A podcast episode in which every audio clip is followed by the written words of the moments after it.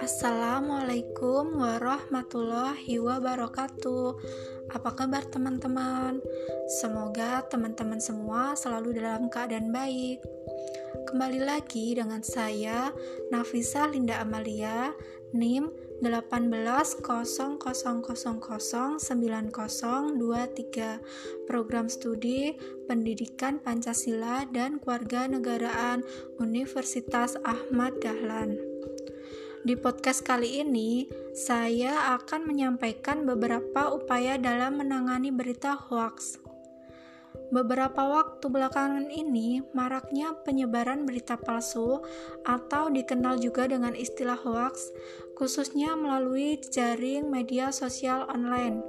Makin mengkhawatirkan, penyebaran berita palsu itu tidak cuma membodohi masyarakat dengan sajian informasi yang tidak benar namun, tindakan tersebut juga dipakai pihak-pihak tertentu untuk menghasut dan memecah belah masyarakat dan pada gilirannya akan membahayakan sendi-sendi persatuan bangsa.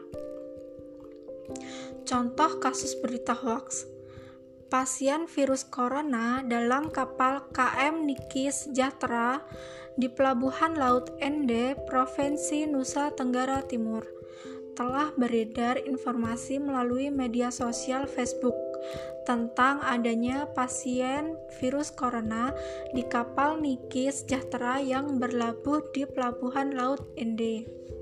Faktanya, setelah ditelusuri, Kepala Dinas Kesehatan Kabupaten Ende, Dr. Muna Fatmah, mengatakan informasi yang beredar bahwa ada satu penumpang kapal KM Niki Sejahtera yang positif corona adalah informasi yang tidak benar.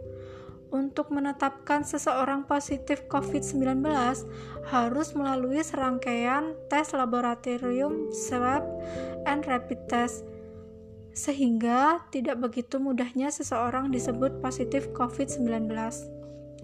Dari beberapa berita hoax yang terjadi, ada beberapa langkah sederhana yang bisa membantu kita dalam mengidentifikasi mana berita hoax dan mana berita asli.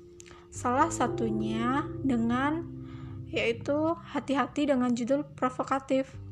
Bila menjumpai berita dengan judul provokatif, sebaiknya kita mencari referensi berupa berita serupa dari situs online resmi. Kemudian bandingkan isinya apakah sama atau berbeda. Dengan demikian, setidaknya ada sebagai pembaca bisa memperoleh kesimpulan yang lebih berimbang. Yang kedua, cermati alamat situs.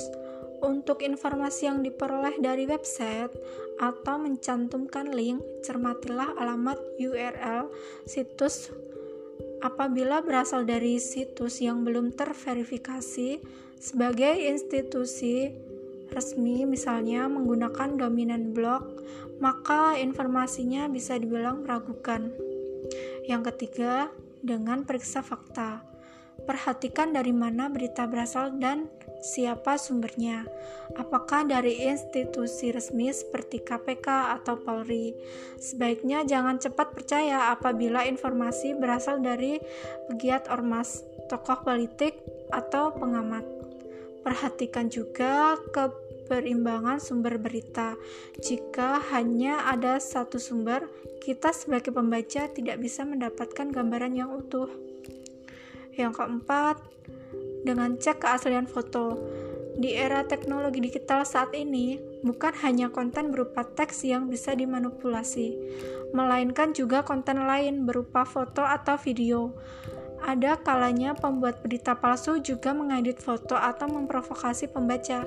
Cara untuk mengecek keaslian foto bisa dengan memanfaatkan mesin pencarian Google, yakni dengan melakukan drag and drop ke dalam pencarian hasil pencarian akan menyajikan gambar-gambar serupa yang terdapat di internet, sehingga bisa dibandingkan.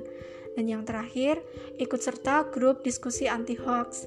Di Facebook terdapat sejumlah fanpage dan grup diskusi anti-hoax, misalnya Forum Anti Fitnah, Hasud, dan Hoax, dan grup Indonesian Hoax Booster. Di grup-grup diskusi ini, kita bisa ikut bertanya apakah suatu informasi merupakan hoax atau bukan, sekaligus melihat klarifikasi yang sudah diberikan oleh orang lain. Semua anggota bisa ikut berkontribusi, sehingga grup berfungsi layak layaknya crowdsourcing yang memanfaatkan tenaga banyak orang. Berita palsu atau hoax ini menyebabkan kerusakan yaitu di mana diatur dalam dua ketentuan Undang-Undang Nomor 1 Tahun 1946 tentang hukum pidana. Pasal pasal 14 Undang-Undang menegaskan ayat 1 Barang siapa dan dengan menyiarkan berita palsu dengan secara sengaja menyebabkan keonaran di kalangan rakyat atau masyarakat akan dihukum dengan penjara yang setinggi-tingginya yaitu 10 tahun. Dan dalam ayat 2, barang siapa mengeluarkan pemberitahuan yang dapat menyebabkan keonaran di kalangan rakyat, sedangkan dia patut dapat menyangka bahwa berita tersebut adalah berita palsu, maka akan dihukum dengan penjara setinggi-tingginya tiga tahun. Pembeda dari dua ketentuan di atas, yaitu pada ayat ke-1 merupakan perbuatan menyebarkan berita palsu, akan tetapi menyebabkan keonaran karena kesengajaan sebagai maksud atau kepastian. Jadi, kesimpulannya, berita palsu atau hoax ini memang sangat berakibat fatal bagi masyarakat. Apalagi berita ini bukan hanya membodohi masyarakat dengan informasi yang tidak benar, tetapi juga bisa membuat masyarakat terpecah belah dan juga bisa merusak persatuan bangsa. Dan di sini juga pemerintah sudah mengeluarkan bentuk dari ketegasannya yaitu ancaman hukum bagi penyebar berita palsu atau hoax.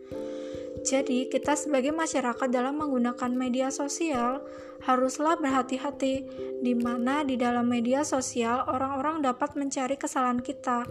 Dan saat kita mengirim pesan lewat salah satu media sosial, misalnya lewat Facebook, Twitter, dan Instagram, pada saat itu juga pesan yang kita kirim ada kata-kata yang salah, itu bisa menyebabkan munculnya berita palsu atau hoax dan kita sebagai masyarakat, jika mendapat suatu informasi secara langsung, harus mencerna terlebih dahulu, melakukan cek dan recheck bagaimana kebenaran berita tersebut, apakah benar atau palsu.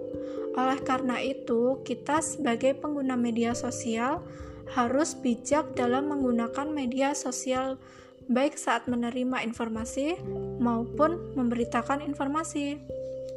Terima kasih teman-teman telah mendengarkan podcast kali ini. Saya meminta maaf jika penyampaiannya masih banyak kesalahan. Semangat untuk kita semua teman-teman.